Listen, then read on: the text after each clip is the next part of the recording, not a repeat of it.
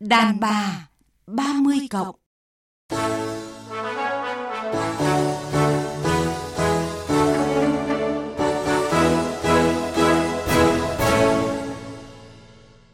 Kính chào quý vị và các bạn, tôi là Thanh Huyền, người dẫn chương trình Đàn bà 30 cộng. Các bạn thân mến, trong cuộc sống hôn nhân, nhiều người nói rằng tiền bạc hay của cải thì đều là của chung.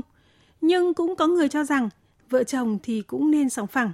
Tiền của ai, tự người đó quản lý. Vậy vợ chồng có nên sòng phẳng? Đây là chủ đề chúng ta cùng bàn luận trong chương trình Đàn bà 30 cộng hôm nay.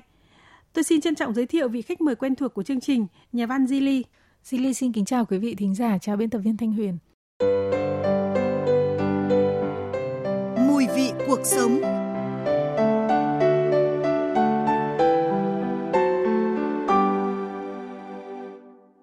À, trước tiên thì xin hỏi chị Zili nghĩ gì về cái chủ đề của chúng ta ngày hôm nay ạ? Tôi nghĩ là cái chủ đề này thực sự cũng rất là hay và cũng khá là mới mẻ và cũng ít người bàn đến nó.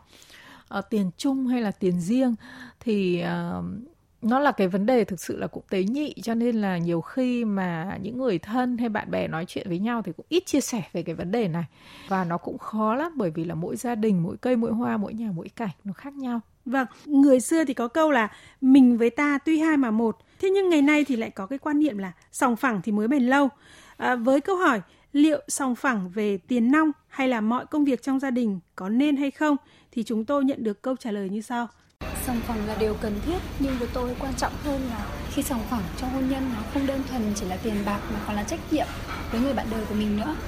Tôi hoàn toàn ủng hộ cái việc sòng phẳng trong hôn nhân tại sao đàn ông thì cứ phải chi, còn à, phụ nữ lại tự cho mình cái đặc quyền là được nhận.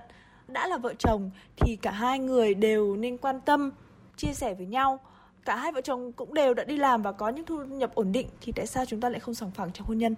À, sự sòng phẳng trong gia đình nên được hiểu là chia đôi mọi thứ từ à, tiền bạc, việc nhà, chăm sóc con cái, phụng dưỡng cha mẹ chứ không phải là mỗi người chỉ hoạt động theo cái thiên chức của mình theo kiểu như là ừ, đàn ông là trụ cột còn đàn bà thì xây tổ ấm. À, thưa chị, nhắc đến hai từ sòng phẳng thì người ta chỉ nghĩ đến cái chuyện tiền bạc. Nhưng tôi thấy rằng là trong tình cảm lứa đôi, ờ, công việc gia đình thì cũng nên sòng phẳng bởi việc ờ, vợ chăm con này rồi đi làm thì cũng đã tốn quá nhiều thời gian và công sức. Nên là người chồng mà làm việc nhà để đỡ đần người vợ thì cũng sẽ là tốt hơn tôi nghĩ là ở đây dùng cái từ gọi là phân chia công bằng. Thế có lẽ là chính xác hơn là sòng phẳng. Cái từ sòng phẳng á đôi khi là người ta lại cảm thấy một cái gì đấy nó hơi ức chế. Mà khi mà người ta thấy một cái mối quan hệ mà có thể nói gắn kết nhất trong các mối quan hệ đấy là mối quan hệ vợ chồng mà dùng từ sòng phẳng á thì người ta lại nghĩ bây Tôi giờ về không mà có tình cảm không có tình cảm đấy về mà đề nghị với chồng mà anh ơi hay chúng ta nên phân chia các thứ sòng phẳng đấy. Thế thì chồng nghĩ là à chắc là cô này lại có vấn đề gì ấy hay là ngược lại. Tự dưng người ta bất mãn á. Hoặc là nếu mà ta bàn về vấn đề này thì nhiều khi là sẽ gây ra một cái sự chế nho nhỏ. Thì tôi nghĩ rằng là công bằng trong việc phân chia công việc công bằng trong uh, mối quan hệ ái tình công bằng trong kinh tế giữa hai người thì là một cái việc rất là nên. Chúng ta cứ nói là tuy hai mà một thế thôi nhưng mà cứ hai mà một mà có ông thì ăn cả ông làm cả thì thực sự là về sau là thành ra người ta bỏ nhau về cái việc là cứ tuy hai mà một đấy vâng. không rõ ràng. Nó không công bằng. Không công bằng không rõ ràng thế cuối cùng là nhiều cặp ra tòa cũng chỉ vì cái của chồng không vợ rồi là tất cả những cái là vợ thì uh, hy sinh hoặc là như nọ kia lúc đấy phân chia cãi nhau rồi là bẻ hành bẻ tỏi từng, từng ly từng tí gọi là đo lọ nước mắm đến củ dưa hành thì lúc đấy mới gọi là thật là kinh khủng thế thà người ta phân chia từ đầu thì nó rõ ràng từ đầu thì nó không thành ra cái sự bẽ bàng yeah. Vâng. nhiều nhà nhiều cặp vợ chồng là cũng chưa đến mức dẫn nhau ra tòa và phân bua tranh cãi nhưng mà trong những cái cuộc cãi nhau ấy khi mà cãi nhau là cái cơn phẫn nộ nó lên đến đỉnh điểm rồi thì người ta mới đủ cái uh, gọi là cái sức mạnh dũng và khí. cái dũng khí can đảm để người ta nói ra những cái điều mà mà người ta ấp ủ và người ta phẫn uất ở trong lòng. Nhưng mà bình thường thì vì tế nhị vì cả nể vì ngại ngùng người ta không dám nói. Và đến cái lúc mà người ta đã ồ ạt như tức nước vỡ bờ thì người ta nói nhau trả ra cái gì cả. Và lúc đấy nó trở nên là chi ly bẩn tiện và nó rất là kinh khủng. Và thậm chí người ta cạn tình với nhau. Thế thì là xấu lắm đấy à? Vâng. Thế thì chi bằng là đừng đừng để đến mức nó nói nhau, chì chiết và tố cáo nhau những cái như thế mà chúng ta nên công bằng ngay từ đầu vấn đề tiền bạc thì liên quan đến tâm lý rất là nhiều và cũng là nguyên nhân có thể gây ra những cái cuộc ừ, chiến tranh hay là xung đột ở mỗi gia đình. Ờ, vì thế vợ chồng mà sòng phẳng quá ở trong mọi việc thì cũng không phải là điều nên làm như những ý kiến mà chúng tôi ghi lại được. Theo mình ý, khi mà mọi việc đều sòng phẳng thì tình cảm vợ chồng cũng trở nên sòng phẳng, thậm chí thì còn phải nhà sân tại vì là không có gì kết nối mà cảm giác này như là người thuê nhà ở chung với nhau chứ không phải là vợ chồng nữa theo tôi thì ờ, đối với những công việc gia đình thì ờ, phụ nữ chúng mình không nên quá sòng phẳng làm gì. Vì có phải là ông chồng nào cũng giỏi việc nhà đâu, mà hãy hiểu là sòng phẳng theo nghĩa là vợ chồng sẽ cùng nhau chia sẻ, ờ, giúp đỡ lẫn nhau. Thưa chị Zili, trong cuộc sống hiện đại thì không ít cặp vợ chồng đã chọn cái cách độc lập tự chủ trong chi tiêu để có thể thoải mái và cũng đỡ ràng buộc nhau. Ờ, thế nhưng tôi nghĩ là dù không nói ra cụ thể từng món chi tiêu nhưng mà mỗi người thì cũng cần có cái sự tinh tế để chứng tỏ với cả người bạn đời rằng là tất cả đều là trách nhiệm vì gia đình. Thực ra thì cái sự sòng phẳng hay là phân chia công bằng giữa vợ chồng nó khác với cả những cái mối quan hệ khác ở chỗ là nó cần phải cái sự tinh tế. Và nó là một cái gọi là luật bất thành văn. Dạ. chứ anh không thể bể hành bể tỏi bây giờ nhé tôi làm cái này tôi chi cái này anh phải làm cái kia.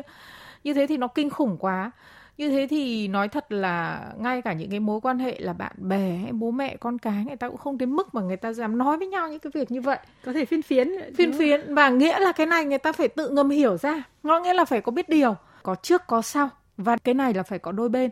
Thế còn một người thì biết điều một người chả biết điều gì cả. Khó sống. Thì khó sống lắm. Vâng. Thì trước sau gì là cũng lôi nhau ra tố thôi. Và song phẳng thì có tác dụng tốt là giúp cả hai thấy được những cái khó khăn để có thể cùng nhau vượt qua. À, tuy nhiên đã là vợ chồng thì không nên quá là chi ly rạch ròi kiểu như là người dưng ấy thưa chị cũng có những người người ta chi ly cũng rất là khiếp đấy ạ và lúc đó thì cũng không cần là phải hô hào sòng phẳng hay không nữa mà bởi vì tự người ta đã rất là sòng phẳng rồi ừ. nhưng tôi nghĩ là như thế thì không nên bởi vì là ở đây ấy, vợ chồng với nhau thì nó có hàng trăm khoản chi tiêu và nó có hàng trăm khoản thu nhập lắt nhắt và có cần cái chung cái riêng không thể biết được và mỗi một gia đình sẽ có một cái cách ứng xử riêng vâng. thế nào cho phù hợp nhưng tôi nghĩ là cách ứng xử như thế nào nó cũng cần một cái sự rõ ràng nhất định. Tôi có cô bạn là chồng đi đâu là lúc nào chỉ có 500 nghìn trong ví thôi. Thế có hôm mà đang đi bảo tại sao lại phát cho chồng có 500 nghìn thì tiêu gì? Bảo ơ thì anh có cần tiêu gì đâu. Ơ ăn cơm thì cơm ở nhà vợ nấu thôi. Đi đâu chỉ có đổ xăng thôi chứ còn đi đâu mua sắm cái gì thì là đi cùng hoặc là lúc đấy sẽ biết thì sẽ xuất tiền chứ là có cái tiêu cái gì mà phải vượt quá 500 nghìn. Thế thì nhưng mà cuối cùng cố bảo là cũng có lúc anh chồng là bạn rủ đi họp lớp hay đi uống bia bất thường chẳng hạn thế thì cuối cùng lại cũng không có tiền thế là cũng ngại thế lại phải từ chối bởi không mang tiền mà đấy thì có phải là khổ không? Khổ. thế cho nên là nhiều cái nó cũng phải tùy từng trường hợp. Thế và cũng có nhà thì tiền ai người nấy giữ nhưng họ đều thỏa thuận nó có một cái khoản chung. Cái khoản chung như vậy thì thường là người vợ sẽ giữ để chi tiêu những cái phần cứng cho gia đình ví dụ điện nước tiền học cho con cái rồi là tiền đi chợ thế còn những cái tiền chi tiêu cá nhân á thì ai mua cái gì người nấy tự bỏ. Yeah. thế hoặc là có những cái đồ đặc trưng chẳng hạn. Thế anh chồng rất muốn mua một cái tivi mới nhưng chị vợ nghĩ là cái này mình cũng chả có nhu cầu thì anh chồng tự bỏ tiền. Đấy đồ đặc trưng thì ai cần cái đấy hơn thì người đấy tự bỏ tiền. Đấy thì cũng, là một cái cách. Nhưng mà mô hình nào thì nó cũng vẫn phải có cái sự công bằng chứ không thể u xoẹ được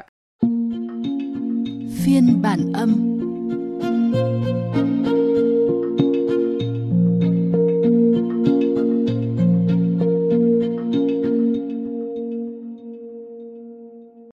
Vâng, à, thưa quý vị và các bạn, thưa chị Di Ly, khi yêu nhau thì các cặp đôi thường mong được cùng nhau đóng góp tiền bạc để à, xây dựng một mái ấm chung. Thế nhưng mà sau đám cưới thì không ít cặp lại rơi vào cái cảnh tiền ai nấy tiêu.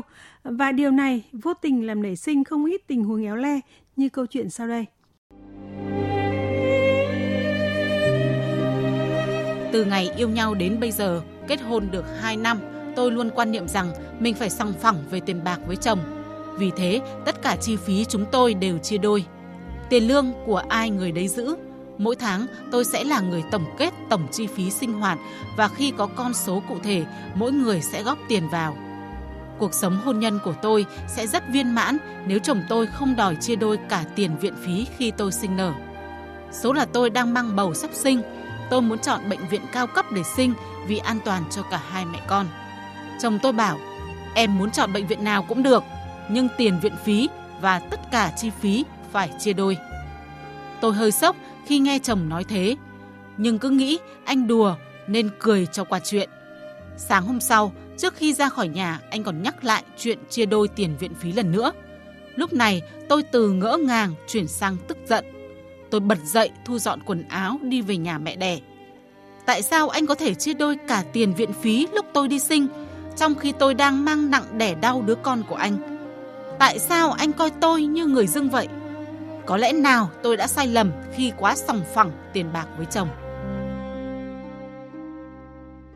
Thưa chị Di Ly, qua câu chuyện này thì có thể thấy là khi chi tiêu riêng tư đã trở thành vấn đề lớn giữa hai vợ chồng thì mọi chuyện đã đi quá xa. Ờ, vì tiền có thể là phương tiện tạo ra hạnh phúc, thế nhưng nó cũng có thể là kẻ phá hủy hôn nhân nếu như chúng ta không biết cái cách ứng xử cho nó phù hợp. Tôi có một cô bạn đã từng trải qua hai đời chồng. Thế thì với người chồng thứ nhất thì cô có một cái mô hình là tiền ai người nấy tiêu và chia đôi hết. À. Chia đôi tất cả các các, các thứ như là mình Trong vừa chia chuyện và và Ờ, đi chơi phải chia đôi nếu mà đi du lịch thì người trả tiền máy bay người trả tiền khách sạn như là đi phượt chung với bạn ấy thế thì đến cái mối quan hệ sau thì là anh chồng là có bao nhiêu tiền thì anh ấy sẽ đưa hết cho cô và cô tự quản lý. Bởi vì là cô bạn của tôi thì cũng quản lý tài chính rất là tốt. Thế thì trong hai cái mô hình này, cô bạn của tôi cũng cảm thấy là gắn kết hơn khi mà nó chung toàn bộ cái tài chính.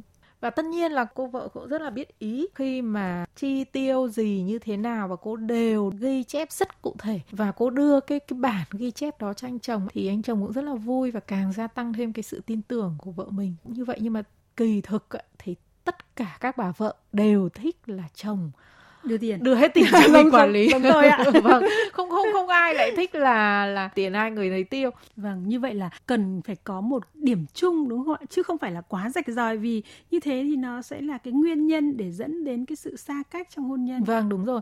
Nhưng mà tuy vậy thì các bà vợ cũng phải nên hiểu một điều là tất nhiên người ta không nói ra nhưng mà khi người ta đưa hết tiền cho mình thì mình cũng nên biết ý là mình chi tiêu nó hợp lý thì thực sự là với những người đàn ông hào phóng người ta cũng chả chi ly đến mức ngày nào ta cũng muốn nhòm vào xem là tiền tiêu bao nhiêu nhưng ta áng Vâng. chừng. Thế nhưng mà nói chung tôi nghĩ là tất cả các bà vợ cũng nên dành mạch trong cái việc chi tiêu Chi tiêu. để nó không gây ra một cái sự nghi ngờ thì tự dưng là nó không vui. Vậy thì theo chị ở trong mỗi gia đình sòng phẳng như thế nào là đủ? Sòng phẳng mức nào là đủ thì thực sự là nó phụ thuộc vào cái cảm nhận của từng gia đình. Yêu như thế nào là đủ dành cho nhau những cái lời âu yếm đến đâu là đủ tiền bao nhiêu là đủ. Tất Khó. cả như thế nó khó lắm. Cái này nó chỉ có thể là trong mỗi cặp vợ chồng mà. Trong mỗi cặp vợ chồng còn phức tạp thôi. Người này bảo thế này đủ rồi người kia bảo thế kia là chưa đủ. Vâng. thì như thế cũng còn tranh cãi cơ nữa là người ngoài. Cho nên là thực sự là như thế nào thì tôi nghĩ là nó cũng đấy nó quanh quẩn nó chỉ có gần đấy mô hình thôi. Và mỗi cặp vợ chồng đều lựa chọn. đều tự lựa chọn với nhau. Tuy nhiên thì tôi phải khẳng định rằng mô hình nào thì mô hình. Nhưng đa phần tất cả các bà vợ trên thế giới đều muốn quản lý tiền của ông chồng cả. Thế ai mà lại từ chối cái đó thì thực ra cũng có đấy nhưng mà ít thôi. Ít lắm ạ. Còn đâu ai cũng muốn là nắm tất. Mà nắm khóa. tay hòm chìa khóa mà nắm đến từng xu cơ ạ. Thực ra người ta không phải người ta tham. Người ta cũng không có tiêu cái tiền đó. Mà nói thật là tiền mà giao cho các bà vợ tất nhiên có một số ít những bà tiêu hoang và không biết chi tiêu thì thôi đừng có nên giao như vậy. Vâng. thế nhưng mà đa phần là phụ nữ người ta chi tiêu hợp lý hơn các ông chồng. Chứ tiền vào tay đàn ông thì thực ra chi tiêu còn không xi lợi bằng phụ nữ. Cho nên là người phụ nữ là thường người ta không phải là người ta tham mà người ta cảm thấy một cái sự yên tâm một cái sự tin cậy và nó là một cái ràng buộc rất là cơ học cho mối quan hệ ạ. Xin cảm ơn chị. Quý vị và các bạn thân mến, song phẳng là chuyện tốt. Tuy nhiên, đã là vợ chồng thì không nên quá chi ly. Những lúc khó khăn hoạn nạn thì không thể tính toán thiệt hơn, bởi tình nghĩa đâu thể tính được bằng tiền. Song phẳng như thế nào là đủ? Điều đó còn tùy vào mỗi gia đình. À, Tuy nhiên, với các cặp vợ chồng thì sự gắn kết bền chặt nhất đó chính là niềm tin. Những đôi vợ chồng hạnh phúc bao giờ cũng tin nhau, biết rằng sự chi tiêu của người kia là cần thiết, dù cho đó có thể thỏa mãn sở thích của bản thân hay là giúp đỡ những người cần giúp đỡ. Đến đây, thời gian dành cho chương trình hôm nay cũng đã hết. Biên tập viên Thanh Huyền và nhà văn Zili xin chào tạm biệt. Hẹn gặp lại quý vị và các bạn trong những chương trình sau.